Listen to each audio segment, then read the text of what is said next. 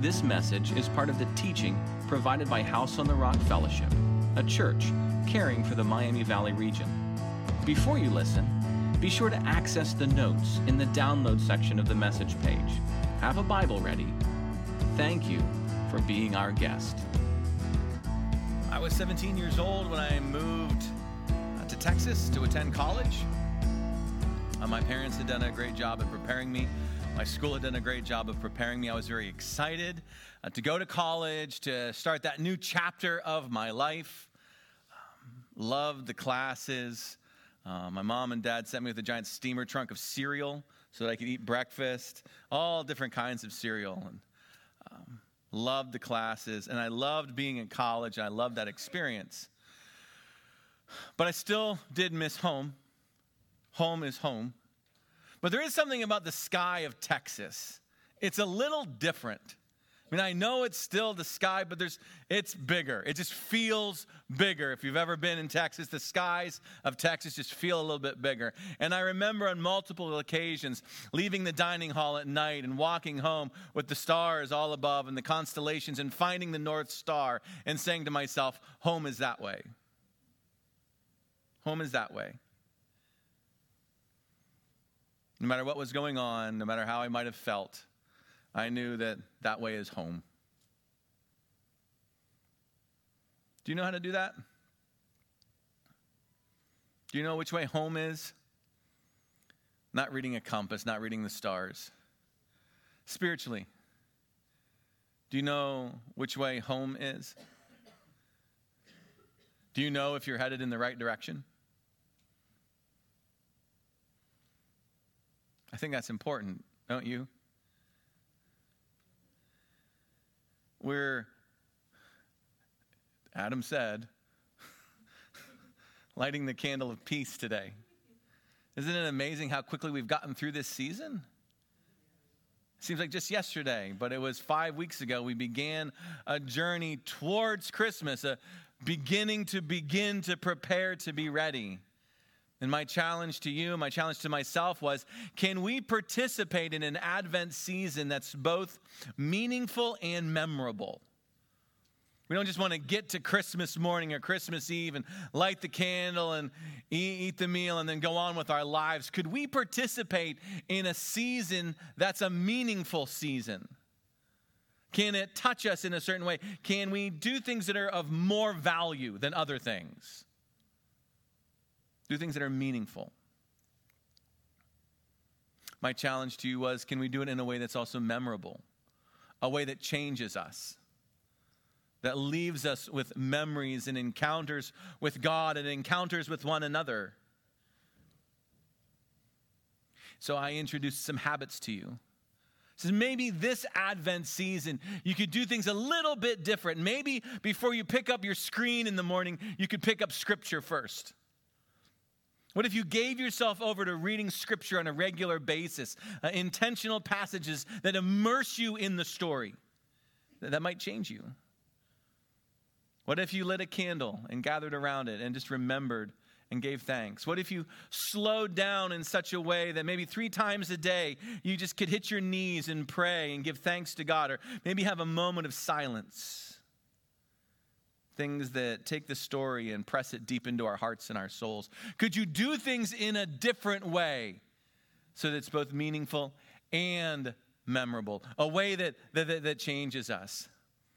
To help us, uh, an old pastor and a priest named Zechariah has been our guide in Luke chapter 1. We've been going through a message that he shared at the birth of his son, John, who we know as John the Baptist. We've learned about hope, and we lit the candle for hope that in the midst of darkness, there can be hope. There is hope. There is hope. There is a sunrise, despite the famine of my experience. There is a sunrise, and it is Jesus. With the candle of love, devotion, God's devotion to us, in the middle of the exile that we find ourselves in, the sin and the consequences of our sin, God loves us. Joy. No matter what our Egypt might be, our slavery or our bondage, the consequences of the world being thrust upon us, there can still be joy. There must be joy. In fact, that joy becomes a beacon of light and hope for others who find themselves in similar situations.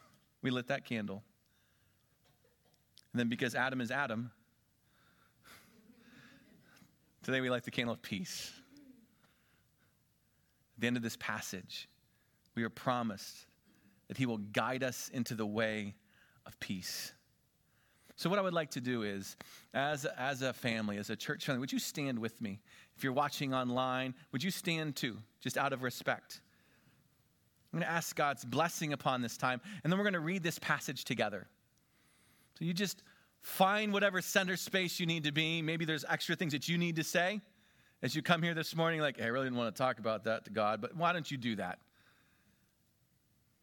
And then we'll read this passage in Luke.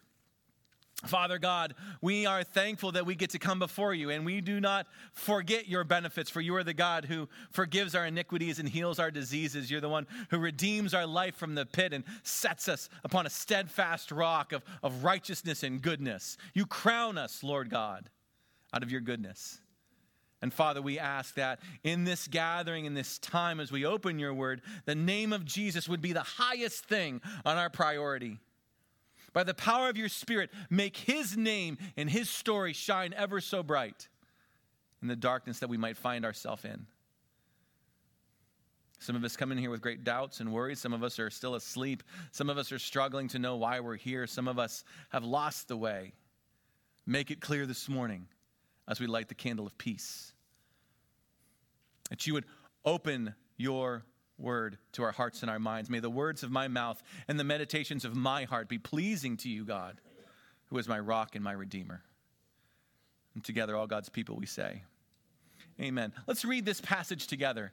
This is from Luke chapter 1, 67 through 79. We've gone through it multiple times, and maybe as we go through it, you'll remember some of the things that we've talked about over the last four weeks. Let the Holy Spirit bring them to your attention as we read this together. Luke chapter 1, 67 through 79. Read with me.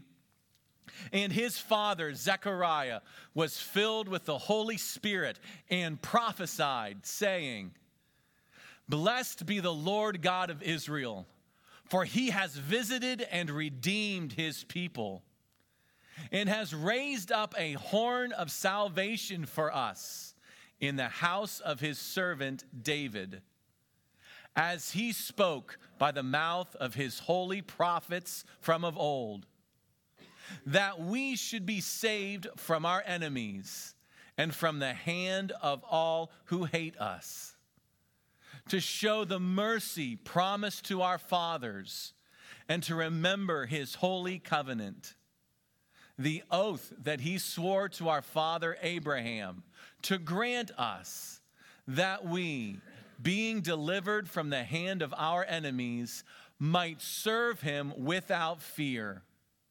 In holiness and righteousness before him all our days. And you, child, will be called the prophet of the Most High, for you will go before the Lord to prepare his ways, to give knowledge of salvation to his people in the forgiveness of their sins, because of the tender mercy of our God, whereby the sunrise shall visit us from on high to give light to those who sit in darkness and in the shadow of death, to guide our feet into the way of peace. Amen. Please be seated.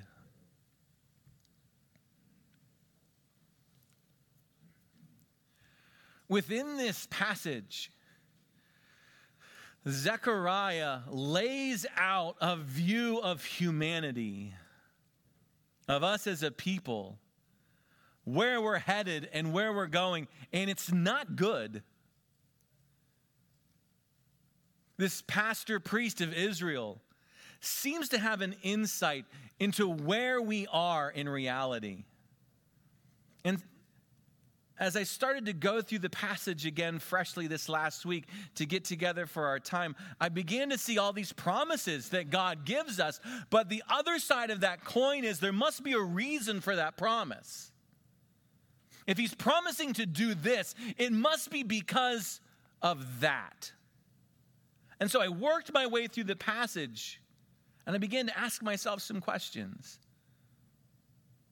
Where are we as a people? The human race.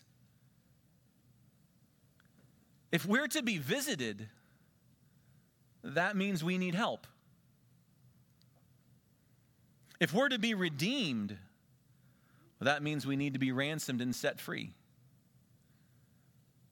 If we are being sent a warrior, a horn of salvation, well, that would mean that we're fighting an enemy.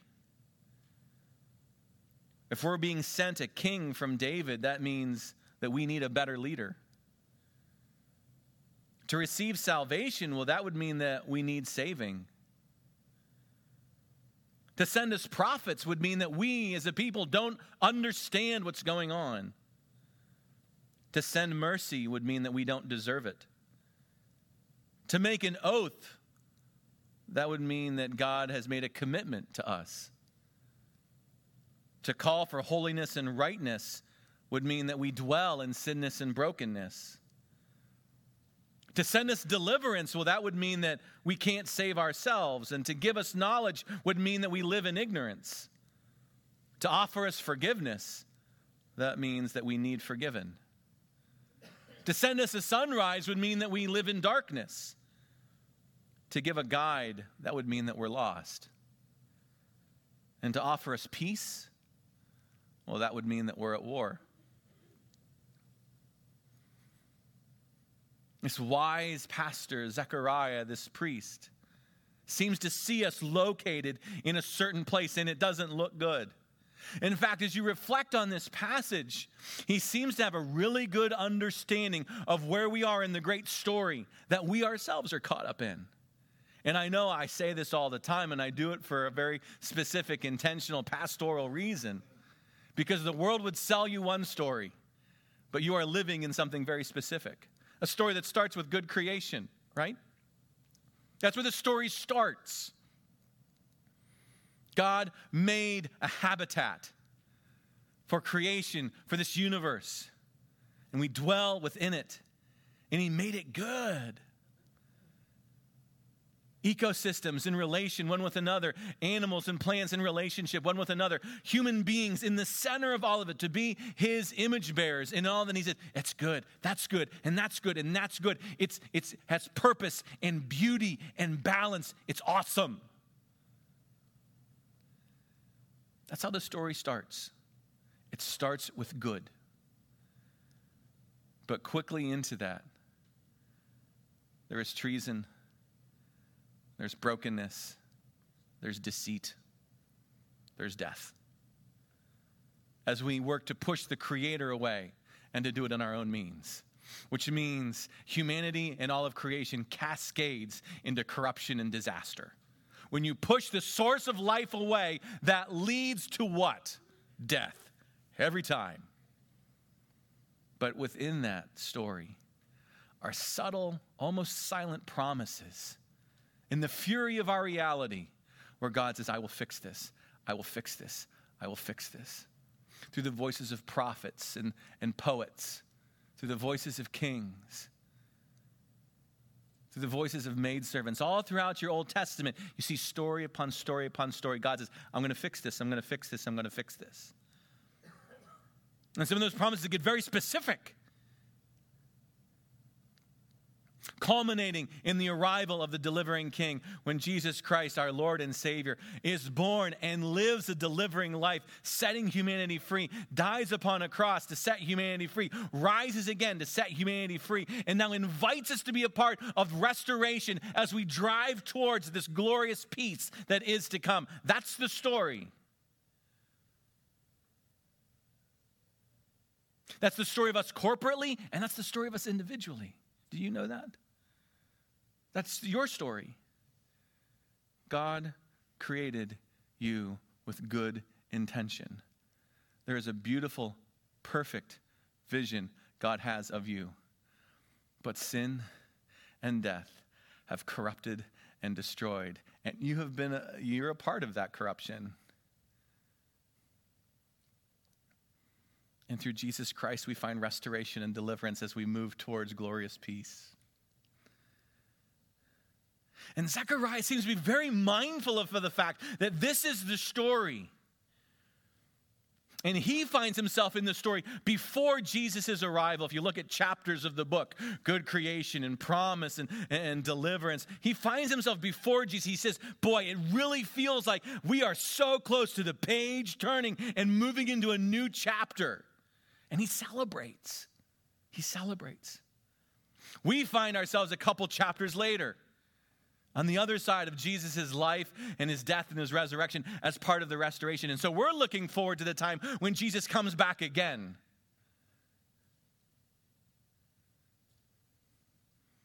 And so as we drive towards Christmas morning, and before we set this passage aside, I want us to find three uh, remaining stars, if you will, a constellation of ideas in the same way, reading the sky can help you get home.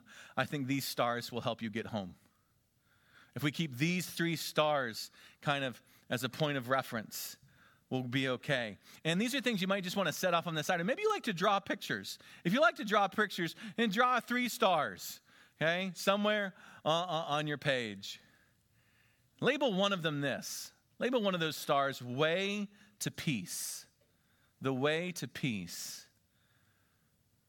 And we'll talk about it because it says in Luke chapter 179 to give light to those who sit in darkness in the shadow of death, to guide our feet into the way of peace. Let's understand what that means this morning. But at the second star, at a second star, let's talk about what this delivering king is. This delivering king. Because in Luke chapter 169, he says this that God has raised up a horn of salvation for us in the house of his servant David. So there, there, there's this thing called the way of peace, but there's this also this other star that I need to be mindful of. That is this, this king from David's line, this delivering king. And I need to be able to see both of those, but there's a third one, and let's just call that the process. Let's just call that the process. So scatter those across your page if you want. Draw a big old triangle. Let's just make sure we know where all three of those are. Because there seems to be this thing in verse 79 where we go from sitting in darkness to walking in peace. And that would be a process. Because it's one thing to be sitting in the dark, it's another thing to be walking the path of peace. So let's talk a little bit about that this morning. All right, let's open some of these up. Way of peace, what does that mean? If you look at that passage in verse 79, the, to guide us into the way of peace, that word way is a road that has a specific destination in mind. Okay? That's what that word means. It's not just any road, it's not just any path, it's not just sauntering through a field. It's this road leads to a specific place.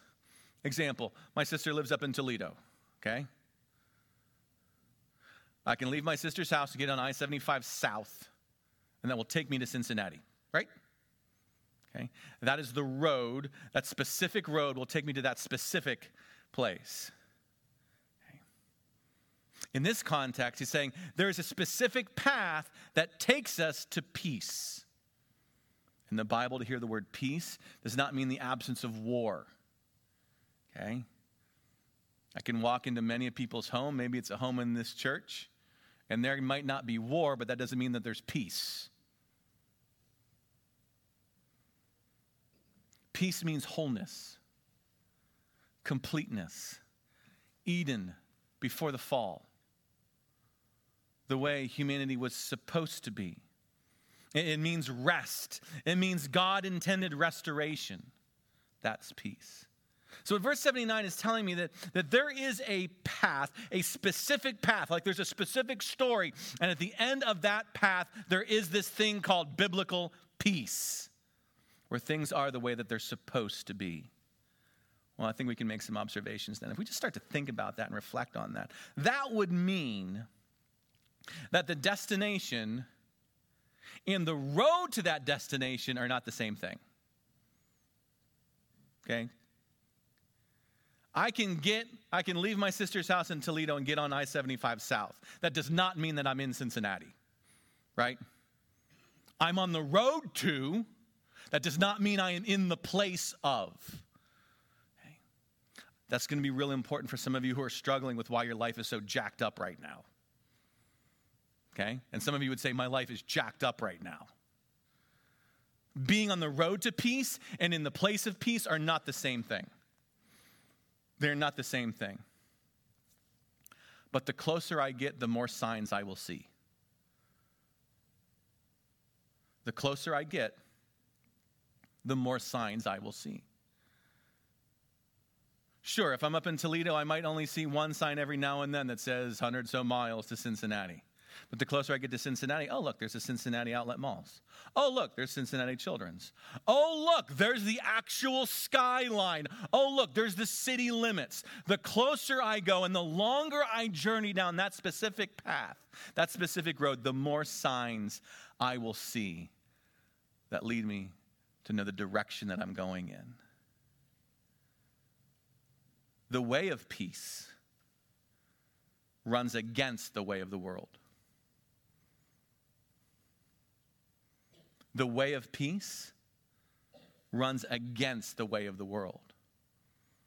Praise be to God. Thank you, Department of Transportation. If I want to go south, I don't have to wrestle with the people who are going north, unless they're just someone who's really, really grumpy that day. But I got my side and they've got their side.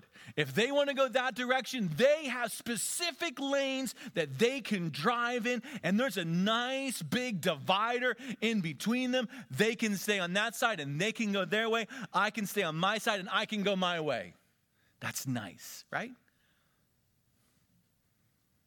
That only works in I 75. In the spiritual life, there's one road and we're not all going in the same direction.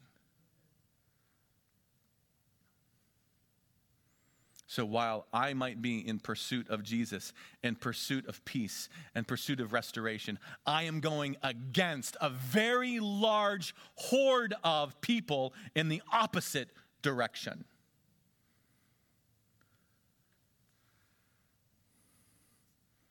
That means the way of peace is in truth a war zone. It's really a war zone. There's not that many of us moving the right way. Okay, is that star a little fixed now in our consciousness? We understand a little bit what that passage means. Okay. Being on the way of peace and being in peace are not the same thing. But I'll see more signs the, the longer I'm on that path. 100%, 100%. But not everyone is moving in that direction. So that would make that road a war zone. Okay, so let's talk about this other star, this other part of the constellation, this delivering king aspect that comes up in verse 69. And we haven't really talked about it until today as we've walked through this passage. In Luke 1 69, this is one of the promises that God gives. And Zechariah anchors on. He says, God has raised up a horn of salvation for us in the house of his servant David. All right, what does that mean? He has raised up a horn of salvation for us in the house of his servant David. Okay, the wise men, the magi, think back to the Christmas story. They see this constellation of stars coming together. They firmly believed that the heavens communicated through these astral uh, configurations. And so they see Jupiter coming this way, and they see Venus coming this way, and they see them meeting together within this constellation that symbolized Israel. And they said, Oh, Oh, there's a thing that's happening, and it's a big thing. There's a new king in Israel. They read the stars, and so they make the journey. They search the passages. They come to Herod. Where is the one who's been born king of the Jews? They know this is a promise, they know this is a reality, that there's to be a someone. Because for a story to move forward, it requires a hero. Stories don't just arbitrarily, good stories don't just arbitrarily float from chaos to order. In fact, nothing does without a hero. Nothing goes from chaos to order.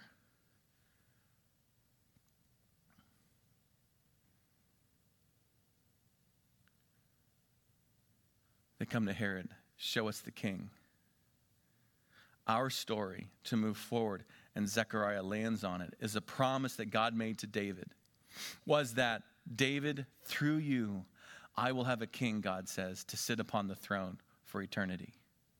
My king, my rule, my reign, my order. The good king.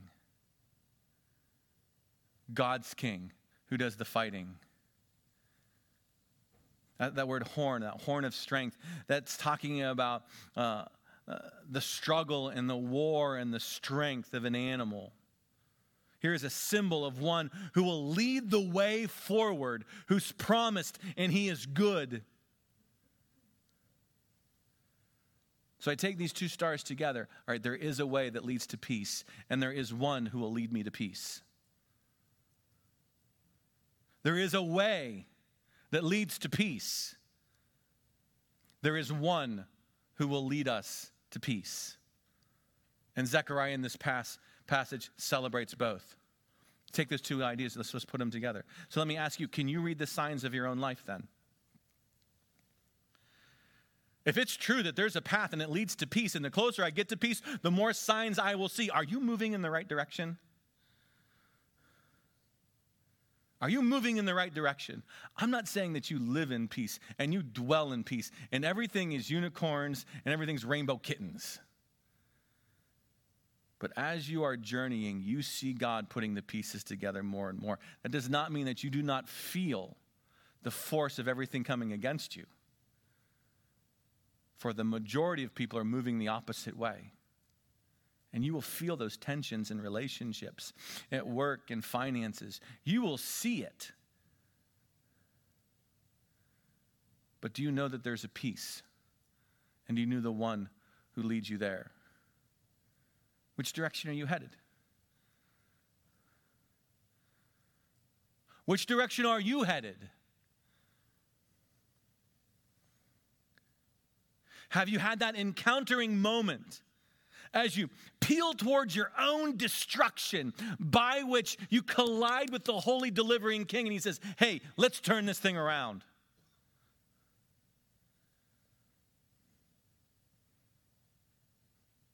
Like the wise men who come before Mary and says, We have seen his star and we've come to worship him. Him. Matt Maher, who's a singer, songwriter, uh, composes songs, and we sing some of them here. We sing some of them here. He wrote a song for the opening of the third season of The Chosen. Some of you have gone to the theaters and seen it. It's a great show. It's a great theatrical presentation uh, of the life of Jesus. It's not scripture, okay? Don't send me emails. I know that, okay? How many of you watched The Grinch this year? That's not scripture either. It's a great show.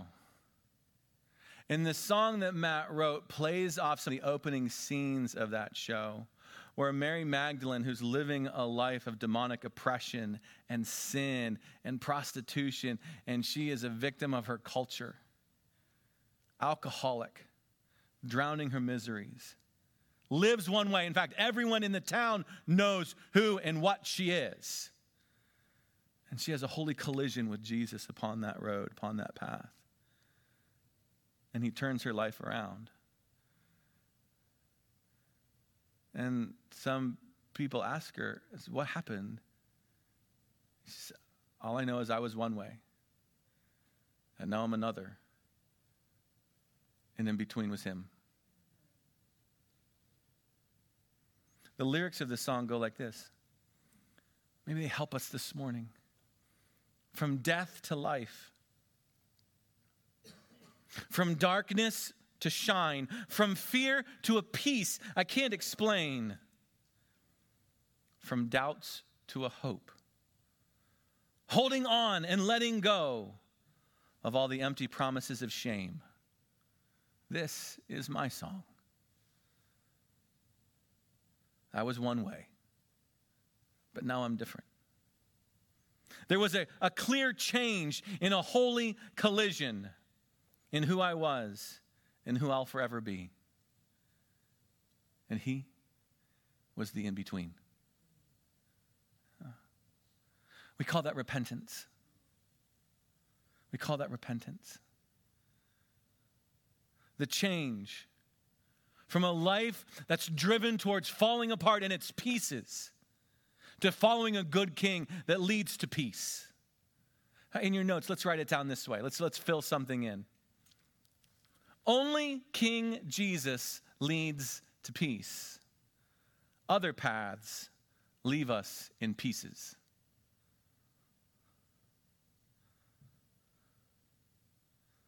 Only King Jesus leads to peace. Other paths leave us in pieces.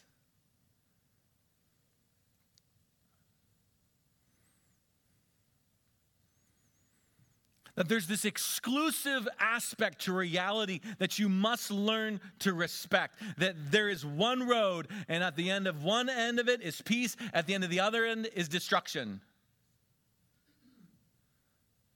Well, I think there's multiple roads. Well, you're wrong. I think there's multiple ways to peace. No, there's not. Jesus says, It's my king, and it's my rule, and it's my reign, and it's my kingdom. That I am the truth, and the way, and the life, and no one comes to the Father except through me. I have come that they would have peace and life and have it in abundance. That means to go in the opposite direction is to guarantee myself sin and disappointment and suffering and pain and destruction and corruption beyond all possible recognition. Where hearts grow harder, where as you journey down it, the conscience becomes seared and numb, and where the longer you drive, the more your life just falls apart. but you're so numb to sin now, you can't even feel it. In Pennsylvania, they have inspections for vehicles on an annual basis. Did you know that? In Pennsylvania, if you live in Pennsylvania, to drive in Pennsylvania, once a year, right, PA? You know it. That's right. Once a year, you take your car into the mechanic, and he tells you what's wrong with it and what you have to have fixed so you can get that car back online. Seriously? Oh, yeah. Oh, yeah. It can be fun. Well, this headlight's out and that's off and that needs fixed and that needs changed. So we want you to pay us $5,000 to drive the vehicle that you own in the city that you live in. And it's, yeah, um, I'm not bitter. but it does mean that vehicles in Pennsylvania do kind of present themselves in a certain way. That's different in Ohio. Can I say that? Because we were very much confused. And I remember the very first time I pulled off the interstate onto the Troy, uh, and uh, this car is coming at, and there is no front end to this car. It's just not there. Like, there's, a, there's the radiator, there's the engine, there's the wheel. I'm like, what is wrong here? Like you can drive a car, and as long, I mean, you can be using duct tape and zip ties, and you're good to go. It can be falling apart around you, and no one will say anything.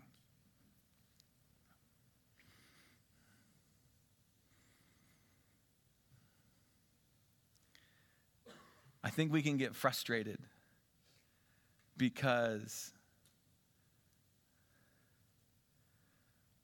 We're following a king, and that king is the Prince of Peace, and we're still in chaos.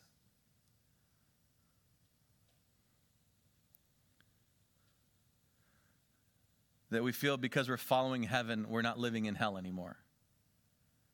There's a process. There's a process.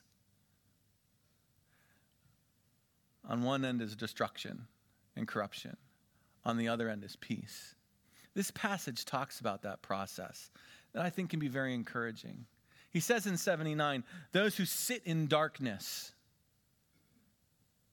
he will guide our feet into the way of peace. So we have sitting in darkness to walking to going. There's a process there. So if we could just talk about maybe that third star a little bit and what it means to follow King Jesus. And let me give you just some things to fill in. Because I know there's a way of peace. I know there's one who leads me into peace. What's that process? How do I go from sitting in darkness to following, to walking, to guiding? I believe that following King Jesus requires, and here's a blank to fill in self perseverance. Self perseverance, not preservation. Self perseverance. You need to persevere.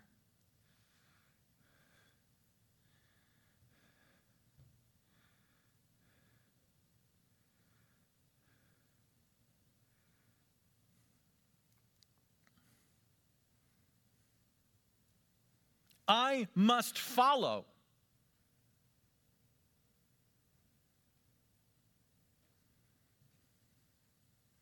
I must move forward in my faith. I need to take ownership for my faith and take ownership for my life.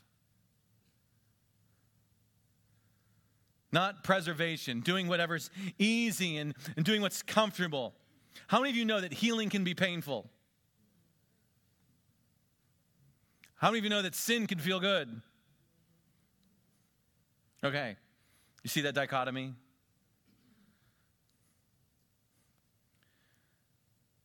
Maybe that means something that you could do on this journey that will be helpful for you is to begin practicing Sabbath. We're talking about peace. Sabbath is the embodiment of peace. It's the practice, it's the dry run, it's the weekly habit that points to an eternal reality. It's a way that we look at the world and say, no, we're not showing up. As everyone else is flying by us, by us in their chaos, in their hot mess machines. We're saying, we're not hopping on that hamster wheel. We're not getting in that rat race. This story is moving in this direction, and we're going to go that way. To practice Sabbaths, to put our foot down in the middle of the interstate and say, no. No. Are you going to feel the resistance and the tension as the world pushes against you? Absolutely. Are you going to be tempted to chase after almighty dollar? Are you going to be tempted to go after their rhythm and their rate? Mm-hmm. Oh, 100%. I mean, Christians will even model a bad habit for you as they try to keep up with the world. But what if you, in your pursuit of peace and walking your way, as an act of self perseverance, respected that rhythm and that story, and you said, you know what, once a week, world, I'm not showing up. I'm not showing up. I'm going to turn it off. I'm going to turn it off. I'm going to sit with the family. I'm going to go for a walk. I'm going to read scripture. I'm going to pray. I'm going to go to worship with my brothers and sisters. It's what we do. We're going to be reminded of the story. We're going to walk in that story. World, we're not showing up. Chase after your chaos. We're not going. Gathering here is an act of defiance against the world. Maybe practicing Sabbath could help you in that act of perseverance a way of reminding yourself this is the path I'm on. Maybe the daily habit of confession needs to um, re enter your rhythm. Maybe you find yourself like some of the cars out there saying, man, things are a little out of a line. Things aren't the way that the mechanic really intended them to be. Things are a little wobbly. Things have gotten a little loosey goosey in the back end.